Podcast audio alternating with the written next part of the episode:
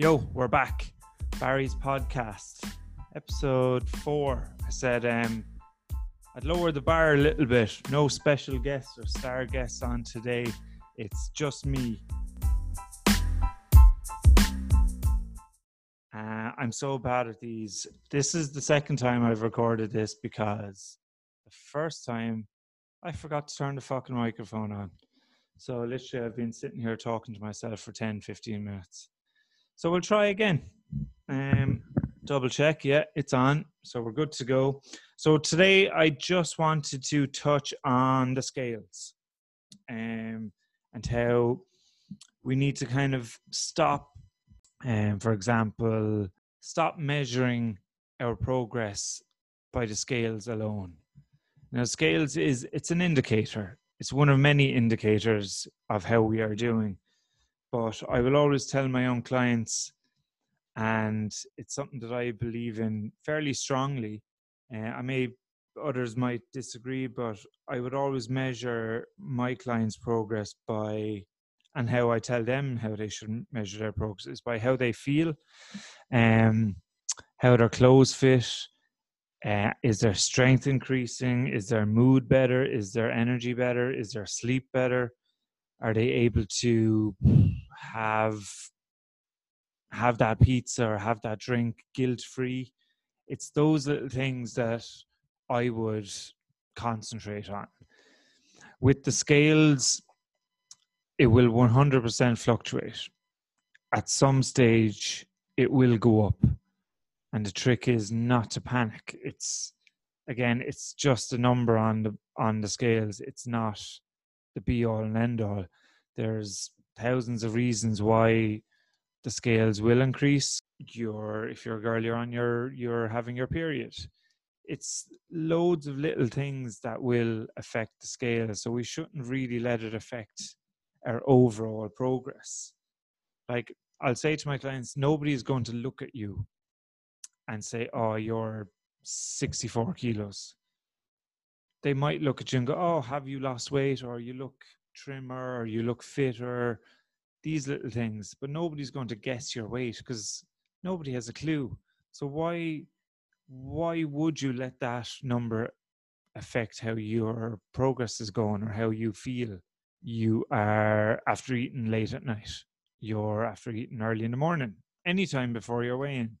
Um, you're stressed. Your sleep isn't great you're feeling bloated. So don't let that number dictate your happiness, basically. I remember Jordan Syatt said before, we are not machines. Our bodies have a million things to do. So at some stage, your weight will fluctuate. We have no real control over that. It's not going to be plain sailing the whole time. But in saying that, you do want a little aim. You do want to set yourself a goal. You do want to say, "Oh, I'm going to lose eight pounds, and I'm going to fit into those jeans." But the issue is, what if we lose six pounds and still fit into those jeans? You've hit your goal. You've hit your target of, hit, of fitting into the jeans, but you're still not happy because you didn't lose eight pounds. It doesn't matter you're in the jeans. Who cares if you lost six or eight pounds? Maybe then, if you still had a couple of pounds to lose, we set a new goal for the next few weeks. But right then, your mm-hmm. aim was so too many times we are deterred or we're angry or we're upset or we're confused as to why. So I've been really eating really healthy I've been in a calorie deficit. I've been training hard. Why haven't I lost more? So, what's the rush? The jeans And you hit that aim, you're in the jeans. So, you should be very happy. You should be very proud. You should be proud of yourself for getting into those jeans, Irregardless of, irregardless, is that even a word? Regardless? I don't fucking know. It doesn't matter if it took six pounds or eight pounds, you're in the jeans, So you should be happy with that. Like sometimes you might lose three pounds in a week, and the other times you might stay the same, or you might lose one pound. That's still four pounds in two weeks. If you lost a pound every week for 52 weeks for the whole year, that's 52 pounds for fuck's sake. That's brilliant. You'd be wasting away. So four pounds in two weeks with a bit of fluctuate, like that's good. Be happy. Don't be so, don't be deterred. Like I'm not giving out to people. We just have to try and be more aware of of the scales of of the reasons why it will fluctuate. We have to be happy with how we measure our progress. So our measurements um take pictures. Everyone's afraid of taking these pictures. Take them for yourself. You don't have to give them to your trainer. You don't have to show anybody pictures.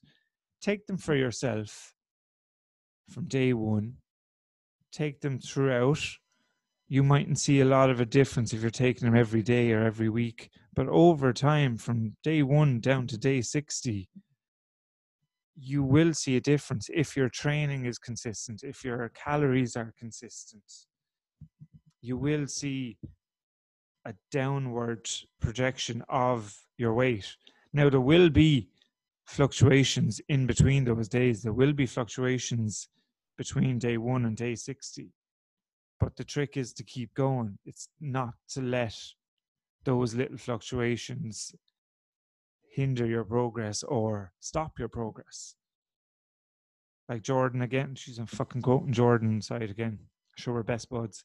Um, he says you can't you can't fuck this up. You can't. The only way you can fuck it up is if you stop trying. So if the weight goes up, don't panic. Just keep doing what you're doing. If you feel as if you're doing something wrong, ask your trainer. Or if you're not with a personal trainer, ask the trainer in the gym. Don't ask fucking Karen. Don't ask Susan. Whatever works for them works for them. It may not work for you. So why don't you ask your trainer and get some ideas? Be in a calorie deficit. But I don't want my clients to count calories week in, week out for 52 weeks of the year for the rest of their lives. I don't do it. I wouldn't expect anyone to do it. I, w- I would hate to feel that they learn nothing about how to control their habits. It's more habits, it's more or less overeating, being aware of what they are eating, and being responsible for their actions. Like I will always say to have your beers, but just know that the next day or the next week or the next couple of weeks, your progress might be a little bit slower. But I'd rather you go out and have a few drinks with friends rather than sit at home and be miserable counting fucking calories. You have to incorporate all this stuff into your lifestyle you can't go through life counting calories every day for the rest of your life. There's no enjoyment out of that. Maybe there is, maybe I'm wrong. And maybe there's people out there who count calories and have a great life, but it's not for me. It's not something that I believe in. So it's not what I preach. It's not what I try and teach my clients. Um so yeah, that's it really. Like you shouldn't be a diet isn't something that you can pass or fail. It's something that you learn to do. And then it's not called a diet, it's just your way of life. Like I have clients who have counting calories, but it's just to make them more aware of what they are eating and how much they are eating. Obviously, we're going to have to count calories if weight loss is the main goal, because obviously you need to just wanted to hit those points that we need to stop making the scales the be all and end all. We need to measure your progress by how you feel, how your clothes feel. Um, is your strength increasing? Is your mood better? Your sleep better? Your confidence better? Take your pictures, take your measurements, and judge it from that. Know from the start, accept from the start that the weight will increase it will fluctuate. It might go up a pound or two, but it'll come back down. As I said, from day one to day 60, if you drag a line down through it, you'll see straight down there will be a loss. But in between those days, it will zigzag, it will go up at some stage. But overall, if you don't give up, it will come down. Know the reasons why it will increase. Sometimes we don't know the reasons, but some of the reasons would be, like I mentioned before, we ate more, we ate a meal with full of salt, we ate late, we trained hard, we are a little bit stressed, we didn't sleep that well, we're feeling bloated. All those little things, they will they will have an effect on the scales. So just be aware of it. And just keep going.